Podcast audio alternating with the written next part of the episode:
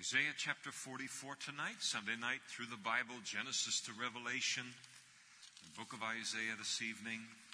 If you're with us tonight and you don't have a Bible, men are coming up the aisles with Bibles right now, and they'd love to get one into your hands. If you don't have one, it'll be marked to our passage this evening for your convenience. And please, if you don't own a Bible, make that Bible a gift from the Lord to you.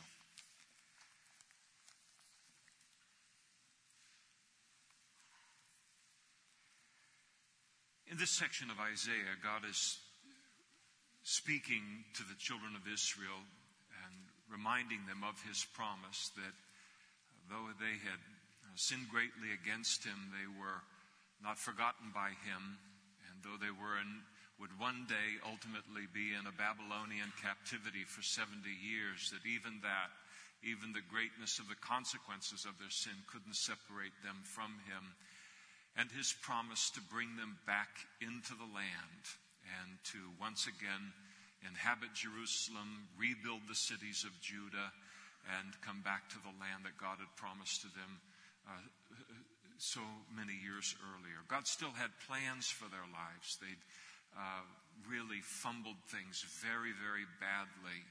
But God still had a plan to continue to supply the world with, in a greater measure, with His scriptures uh, the Jewish scriptures come to us through the Jewish people, speaking of the Christ who is to come. And they also had the pinnacle of their achievement as a people in human history. And you think about what the Jews have accomplished. But the greatest thing they've ever accomplished was the grace of God upon them as a people and supplying the world with a Savior, with our Savior. And all that lay ahead in their future, despite the uh, grave sin that they had engaged in and how they had put God's plan in jeopardy. God was uh, faithful still. Uh, related to them and was not through with them. And he says in verse 21 of verse 44, leaving off last time at verse 20, he said, Remember these, O Jacob and Israel, for you are my servant. I have formed you. You are my servant. O Israel, you will not be forgotten by me. I have blotted out like a thick cloud your transgressions and like a cloud your sins. Imagine what that must have meant to them. We don't have to imagine too hard. We've all been in the doghouse and we've all needed the forgiveness of sin from God and then to hear uh, that if we confess our sins, He's faithful and just to forgive us of our sins and to cleanse us from all unrighteousness.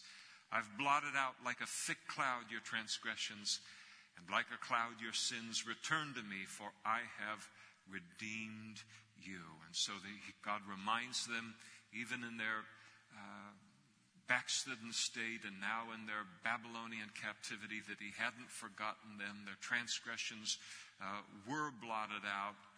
They were to return to their Redeemer. There was no reason not to return because God still wanted to forgive them and would forgive them. And so, this beautiful passage that teaches us that God forgets our sins, but He never ever forgets us. Now, that's a Savior, that's a sinner's Savior right there, a God who is willing to forget our sins, but not forget us. I'll tell you, every one of us needs a God like that. And that's the God of the Bible, revealed wonderfully and beautifully, even in the Old Testament, of course, coming forth in all of his glory in Christ uh, in the New Testament.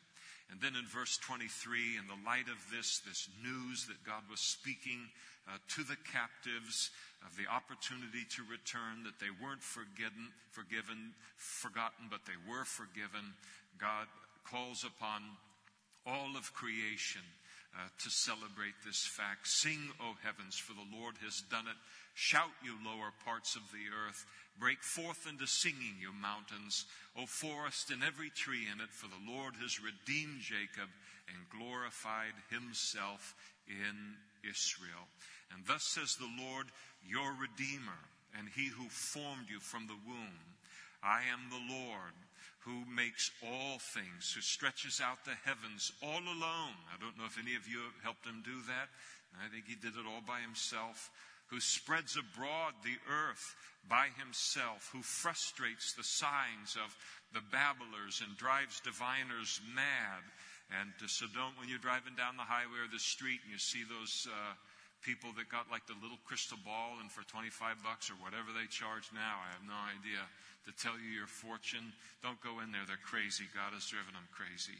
He frustrates the signs of the babblers and drives diviners mad, who turns wise men backwards and makes their knowledge foolishness, who confirms the word of his servant, speaking of Isaiah. And here he is talking about his prophecy that one day Jerusalem uh, will be inhabited, the cities of Judah will be rebuilt. God is saying concerning all of the idols of Babylon and the idols in the world, none of them uh, saw it coming at all. So God had frustrated them, He had confused them. And then in verse 26, who confirms the word of His servant uh, speaking of Isaiah, prophesying of this, and performs the counsel of his messengers, speaking of other prophets that declared the same thing, who says to Jerusalem, You shall be inhabited, to the cities of Judah, you shall be built. I will raise up her waste places, who says to the deep, Be dry, and I will dry up your rivers. It seemed absolutely inconceivable for the children of Israel in the Babylonian captivity that this could ever happen, that we will ever see Jerusalem again, much less rebuild the city. We'll never see Judah again, much less rebuild her cities, and yet God promised that it would come true, and it came true. How many promises? This is an interesting thought, at least to me. How many promises? Be, wouldn't it uh, be something if we could have like you know, like in the cartoons where they do like when somebody's thinking something or they're saying something and they put that bubble up above them.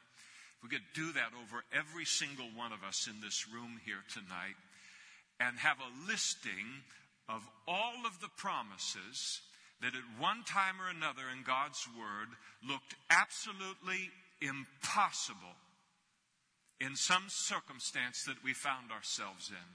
Whether a person's known the Lord for six weeks or a person has known the Lord for 60 years, to think of how many promises we test from God's Word from the position of impossibility, where the moment it looks like this is never going to happen, it can never happen, and yet time after time after time, God's promises come true and come to pass in our lives. And it's wonderful to think about. But how often, in order to experience that, they have to look impossible for a time. And that was the condition of the children of Israel at this time. I think it's interesting there in verse uh, 24 when the Lord speaks to them and he identifies himself uh, to them as their Redeemer and as he who formed them uh, from the womb. And uh, so God is claiming them. He's basically saying, in, in this phraseology that he's using, he is saying that you are twice mine. You are mine uh, by virtue of creation, by virtue of birth. You are mine by virtue of redemption. And so it is uh, uh, true. And it speaks about the security of the fact that we belong to Him. And the children of Israel, and for us as Christians even today, we have an obligation to God and a security in our life from God that's based on two things. Number one, He created us. And number two, He has redeemed us. This is one of the reasons there's the great battle that goes on in people's minds who do not want to accept the fact of the God of the Bible, that there is a God behind the creation of the heavens and the earth, because if we acknowledge that there is a creator behind our existence, then the next logical step is, is that we owe something to that creator.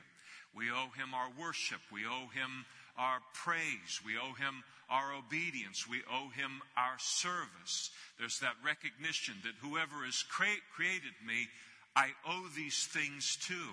And that's why people do not want a lot of the fight concerning Christ, uh, uh, creation and all of this has nothing to do with science. It has all together to do with morality. And a person looking and saying, No, I refuse to believe in the existence of a creator, that I've been made by God because I understand the implications of it. I would need to come to know him and to worship him and to obey him and serve him. And so this is a lot behind the rejection of God in the world that is all uh, around us. But it doesn't change the fact that every human being has been created by God, and we have an obligation to know Him and to serve Him and to obey Him based upon our creation alone. But here he speaks not only of what we owe to him related to creation, but also by virtue of redemption. The word redemption or redeemer, it means to be purchased, and to be released upon the payment of a ransom. It means that God has purchased us and he's bought us. He was buying them out of the bondage, their bondage to uh, the Babylonian captivity. He has done a greater thing in Christ in that he has redeemed us. He has paid the price that was required for the forgiveness of our sins to free us from a greater bondage in our lives, and that is the bondage of sin. So we are twice his. First on the basis of uh, his creation of us, and then second on the basis of redemption. There's an old story that I heard a long time ago, and I liked it in this vein of a little boy, or young boy, I should say, and he had created this sailboat, and he made it with his own hands. And after he had made this beautiful sailboat, he took it out on uh, to a lake and onto a stream, and he floated it out with a string, and it floated out into the water, and the wind is blowing into the sail. Beautiful day, sunny and all, and all of a sudden it moves out into a fast moving part of the stream, and it starts to pull the boat away. He can't pull it in by the string. The string breaks, and it heads downstream. And he's lost his boat. He looked all over for it, couldn't find it, didn't know how far downstream it had actually gone. And then a few weeks later, as he's walking home from school, he passed one of the stores, secondhand stores in town, and there was this boat in the window for sale.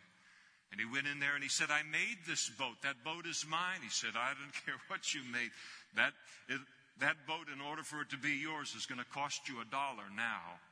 And he went home and he got out his piggy bank and he took the four quarters back to the store and he bought his boat. And as he took and he hugged the boat, he declared, Now you're twice mine. First I made you, and now I bought you. And speaking of the security of the ownership on that boat, and God feels the same way toward us. We are twice owned by Him. The security of our relationship with Him. First, He made us, and then He has uh, purchased us. Then in verse 28, God declares, Who says of Cyrus, and here God has been prophesying through this middle section of the book of Isaiah that he is going to one day deliver the children of Israel out of the Babylonian uh, their Babylonian captivity. He's going to raise up a king who's going to do it. The king is going to come out of the east and so forth. And now, finally, at this point, he even gives the name of the king that will defeat Babylon and secure the release of the children of Israel from Babylon to return to Jerusalem and to Judea, uh, to Judah. And he said, uh, "Who says of Cyrus, He is my shepherd." and he shall perform all my pleasure, saying to Jerusalem, You shall be built, and to the temple your foundation shall be laid. And so God declares that I'm going to secure your release from that captivity by a man who's going to come into human history by the name of Cyrus. And he gave uh, the very uh, gave the very name of the king that would accomplish that. We know from history that uh, here this prophecy is given 150 years before uh, Cyrus is even born. And, uh, and ultimately, Cyrus did become the king over the Medo Persian Empire, who conquered and defeated uh, the Babylonian and the Babylonian Empire. But remember that when Isaiah gives this prophecy, the Babylonian Empire doesn't even exist. The Assyrian Empire is in power. The amazing ability of God to speak prophetically of the future with 100% uh, accuracy. And so God had uh, once redeemed the children of Israel from the bondage of Egypt through a series of 10 great miracles, 10 great plagues in order to accomplish it. Here he declares that he's going to deliver the children of Israel from the Babylonian captivity through a single great uh, miracle that he's going to accomplish through a Gentile king or a Gentile monarch. God has so many ways to keep his promises and uh, it isn't always the one that we expect. And it certainly wasn't what the children of Israel expected, that he's going to use a pagan Gentile king to secure our release. And that some of them didn't like it, and God is going to address them related to that in just a little bit. But um, here is this fabulous prophecy. And the Lord goes on then in chapter uh, 45 to speak uh, directly to his anointed, to Cyrus, about the great things that he was going to do again 150 years before uh, he is even born in human history. Now, the remarkable thing here, you have God uh, prophesying concerning Cyrus before he's born, speaking of the defeat of a Babylonian empire by Cyrus before Babylon is even an empire. And, and so these amazing prophecies that are given in the Word of God. And this is why uh, Bible critics try to attack all of this, the supernaturalness of the Bible, the witness to the inspiration of Scripture that prophecy and fulfilled prophecy is. And they look at prophecies like this and they say, those are too specific. These are too amazing. This just couldn't happen. I mean, the impact of the prophecies and the fulfillment of the prophecies is hitting them dead on. It's having the impact that God intends it to have upon everyone. And the impact that it's intended to have is, who is this God that is able to do this and how can I know him?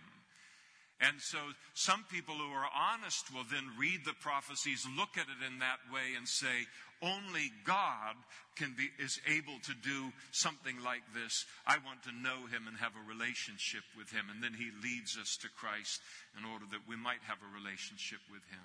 But others look at it they don't want to believe in the Bible. They don't want to believe in, in you know, submission to God and that, in, and that this is a book that we're supposed to know and we're supposed to obey and, and live by and all. So they look at a prophecy like this, that specific, that perfect, uh, that pre as it is, and they've got to do something with it. And so they come up with what's called the two Isaiah uh, theory.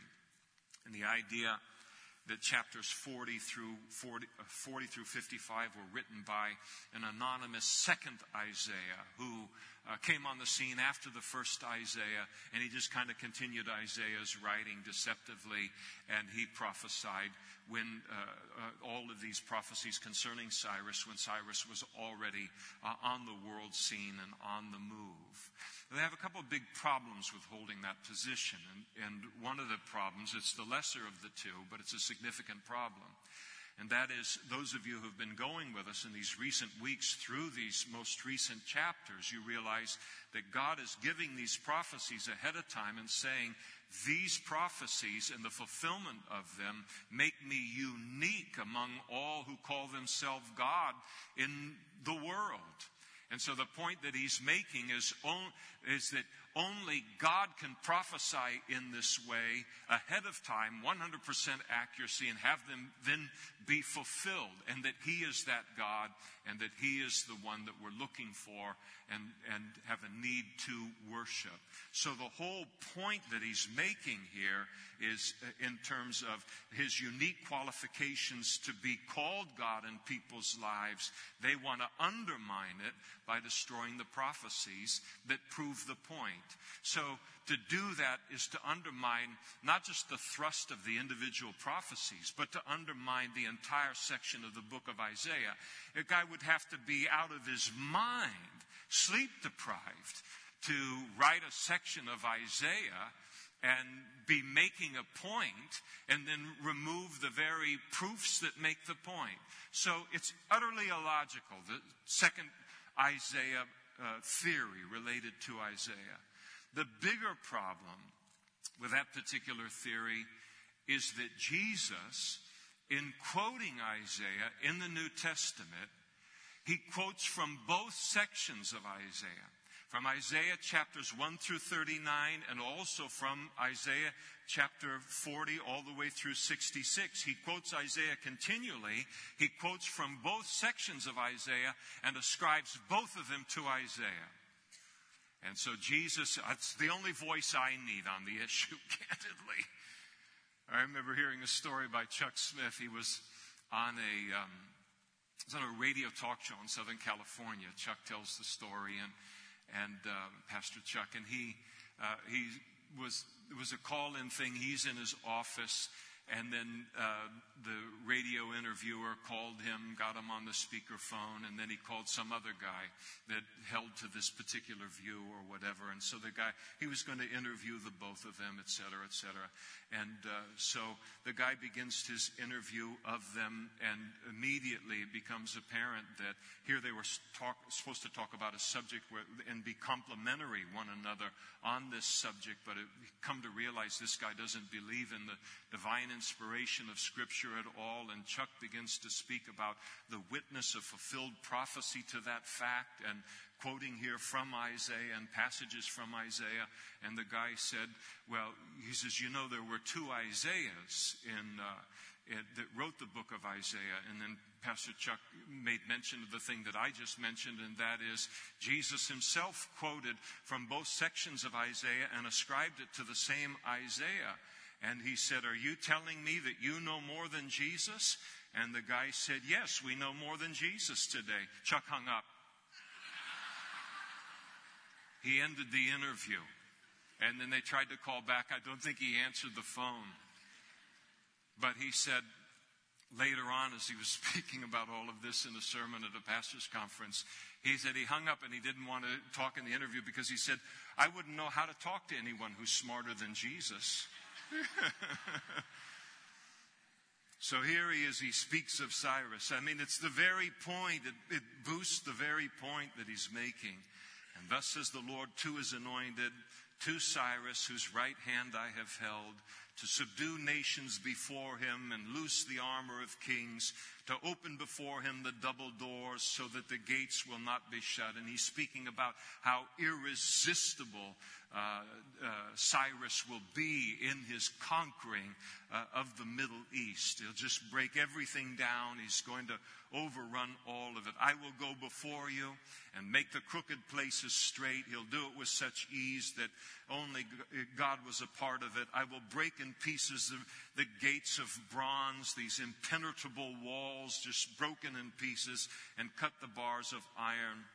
And I will give you the treasures of darkness and hidden riches of secret places, that you may know that I, the Lord, who call you by your name, wonderful, am the God of Israel. And why did God do this? Why did He give uh, Cyrus here this ability and make him the leader of the world ruling empire at that time. It was for the sake of his people and his plan through his people. We talked about it last week. As you're watching world history unfold, and as God looks at it, it's not about oil and gold and money and, and commercial Babylon and all of these different kinds of things that we think it's all about, geopolitical and boundaries of nations. All, all of that is going to burn one day all of history that's important to the Lord it has to do with His people, with those who are yet going to put their faith in Christ and with His people and, and taking care of them and refining our lives, preparing us for heaven, all of these wonderful things. And so God raised this king up, spoke of him in advance to secure their release from that captivity, a release that he had prophesied long before. For Jacob my servant's sake and Israel my elect, I have even called you by your name. And I have named you, though you have not known me. I am the Lord, and there is no other. There is no other God besides me. I will gird you, though you have not known me. And so uh, Cyrus did not become a follower of Jehovah. Uh, he was uh, histor- from history. We know that he was a worshiper of the god Marduk, and uh, talked about him a little bit this morning. And the Lord said, "I'm still going to raise you up. I'm going to use you, even though uh, you are not uh, don't know me." And so God's use of a pagan. Sometimes we think, and the children of Israel are going to really struggle with this. Think that God only uses Christians to accomplish His will. He can use anything uh, to accomplish His will. I believe He did use a donkey in the Old Testament uh, to try and rebuke uh, a prophet who was going astray. And uh, that they may know, uh, that they may know from the rising of the sun to its setting that there is none beside me. I am the Lord and there is no other. I form the light and create the darkness. I make peace and create calamity. I, the Lord, do all these things. And so, uh, in the use of prophesying of this Cyrus is to, who is to come, Cyrus comes into human history. The idea was the whole world would marvel at the fulfillment of that prophecy and come to know the Lord. And I'll tell you, that prophecy is still in the book today. If there were no other prophecy in the whole Bible, that Bible still calls this passage and this promise, this prophecy calls on the whole world to worship the God of the Bible on the basis of prophecy and fulfilled prophecy, something that no one else, no other God, no other person can do with the 100% accuracy of the Lord. Rain down, you heavens, from above, and let the skies pour down righteousness. Let the earth open. Let them bring forth salvation, and let righteousness spring up together.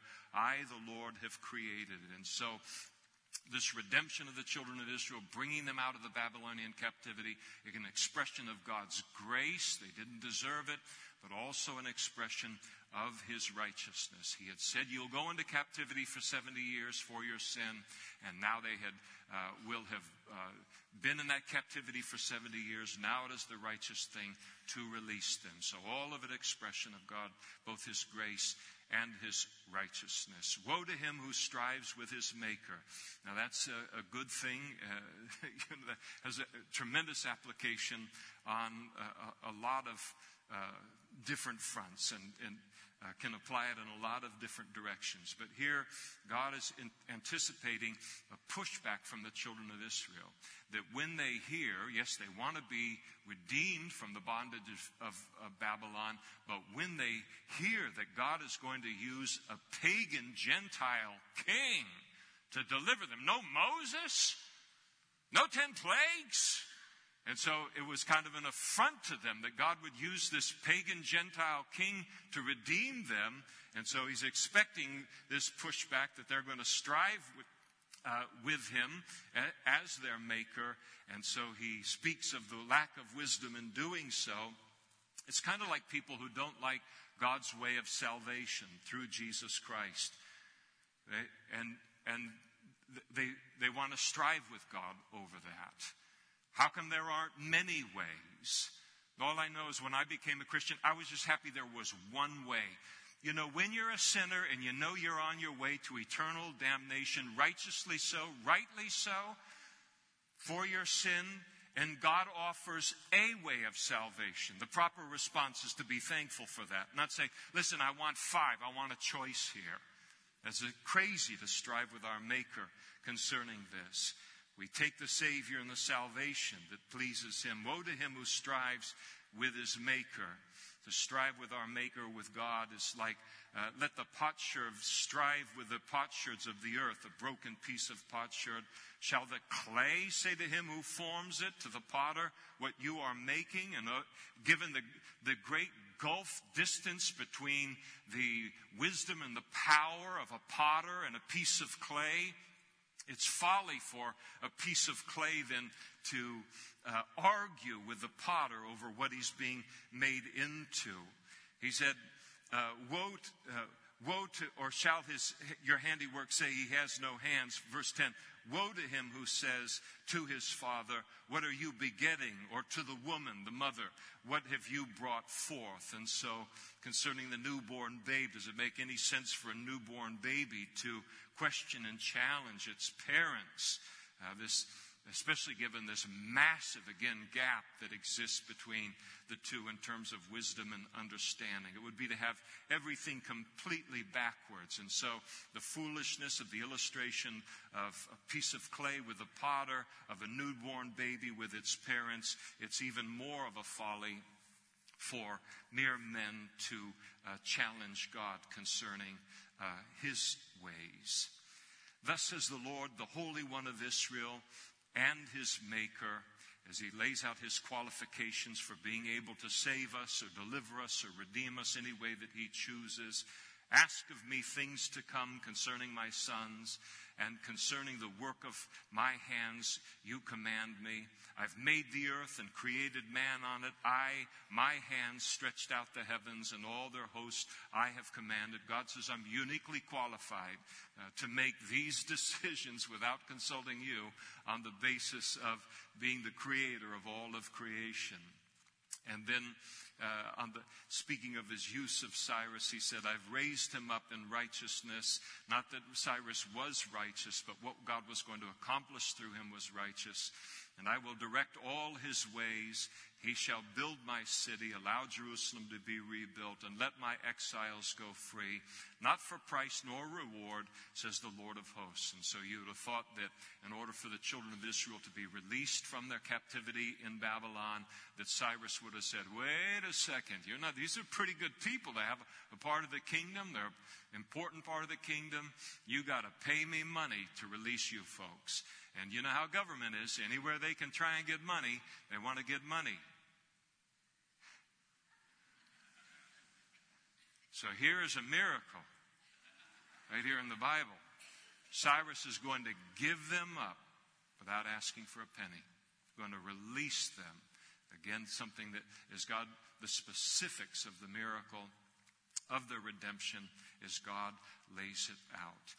And then uh, the Lord speaks of himself as the only God and Savior. Verse 14 Thus says the Lord, the labor of Egypt and the merchandise of Cush and of the Sabeans, men of stature, shall come over to you, and they shall be yours. They shall walk behind you. They shall come over in chains, and they shall bow down to you, speaking of the Jews, and they will make supplication to you, saying, Surely God is in you, and there is no other, there is no other God. And so, Jerusalem one day is going to rule the world. We know that. Jesus, during the thousand year reign of Christ, will rule from Jerusalem. And at that time, this speaks very strongly of the kingdom age. At that time, uh, people from all over the world, former enemies of the Jews, will recognize that they were the worshipers of the true and the living God and then be drawn to worship him themselves. Truly, you are God. Isaiah uh, praises the Lord for uh, all of this possibility of redemption, the future related to Jerusalem. Truly, you are God who hide yourself, O God of Israel, the Savior. They shall be ashamed and also disgraced, all of them. They shall go in confusion together who are makers of idols, but Israel shall be saved by the Lord with an everlasting salvation. You shall not be ashamed or disgraced forever and ever. For thus says the Lord who created the heavens, who is God, who formed the earth and made it, who established it, who did not create it in vain, but who formed it to be inhabited. It was created for Adam and Eve.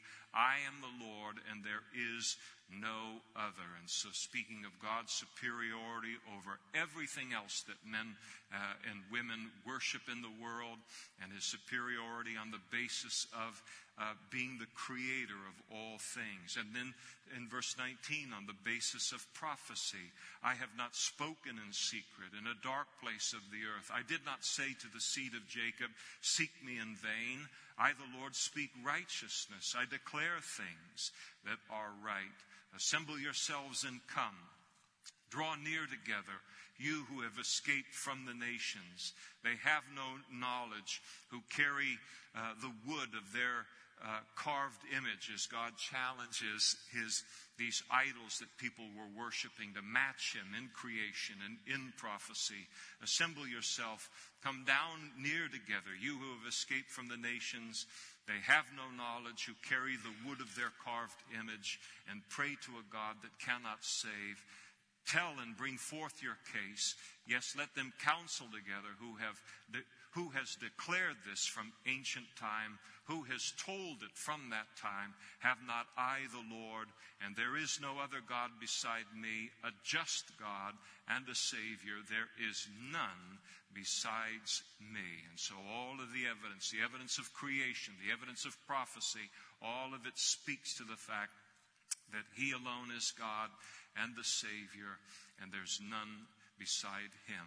And then God in verse 22, He invites the whole world to be saved by putting their faith in Him. Look to me, He said, and be saved. Not just look to me and believe that I exist.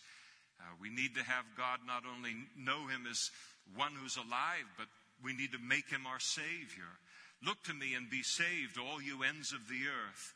And here's the reason For I am God, and there is no other. I have sworn by myself, the word has gone out of my mouth in righteousness, and it shall not return, that to me every knee shall bow, every tongue shall take an oath.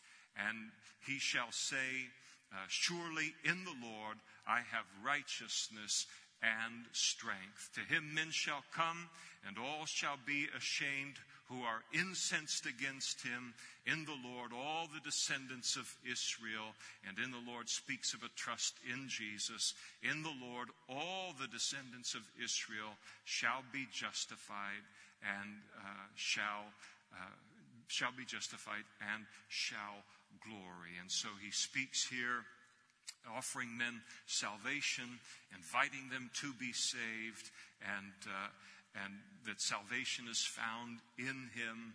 And speaking here of every knee, verse 23, talking about every knee shall bow, every tongue shall confess or take an oath. And of course, as he's speaking about salvation, he's speaking of his Savior here uh, to come into human history, Jesus. And uh, the Holy Spirit uh, rightly ascribes this passage wonderfully to Jesus in Philippians uh, chapter 2, where Paul writes, Therefore, God also has highly exalted him, that is Jesus, and given him the name that is above every name, that in the name of Jesus every knee should bow of those in heaven and of those on the earth and of those under the earth, and that every tongue should confess that Jesus is Lord to the glory of God the Father. And so there's a sense in which the Father is our Savior as well, for He has provided us with our Savior, Jesus being our Savior, Savior too. And he speaks about those in verse 24 who will profess Jesus as Lord, as God, as their Savior. They will do it unto salvation. And uh, surely in the Lord they say, uh, I have righteousness and strength. And then there is another group who will uh, be incensed against the Savior, but one day they will profess that Jesus, uh, confess Him uh, as uh, for who He is. They're going to bow their knee. He's going to be highly exalted. They're going to profess uh, that Jesus is Lord. And it's just a matter of whether a person is going to do it unto salvation or do it unto damnation, but it will occur. We'll stop there tonight and uh, give ourselves some time uh, to enjoy the Lord's Supper uh, this evening.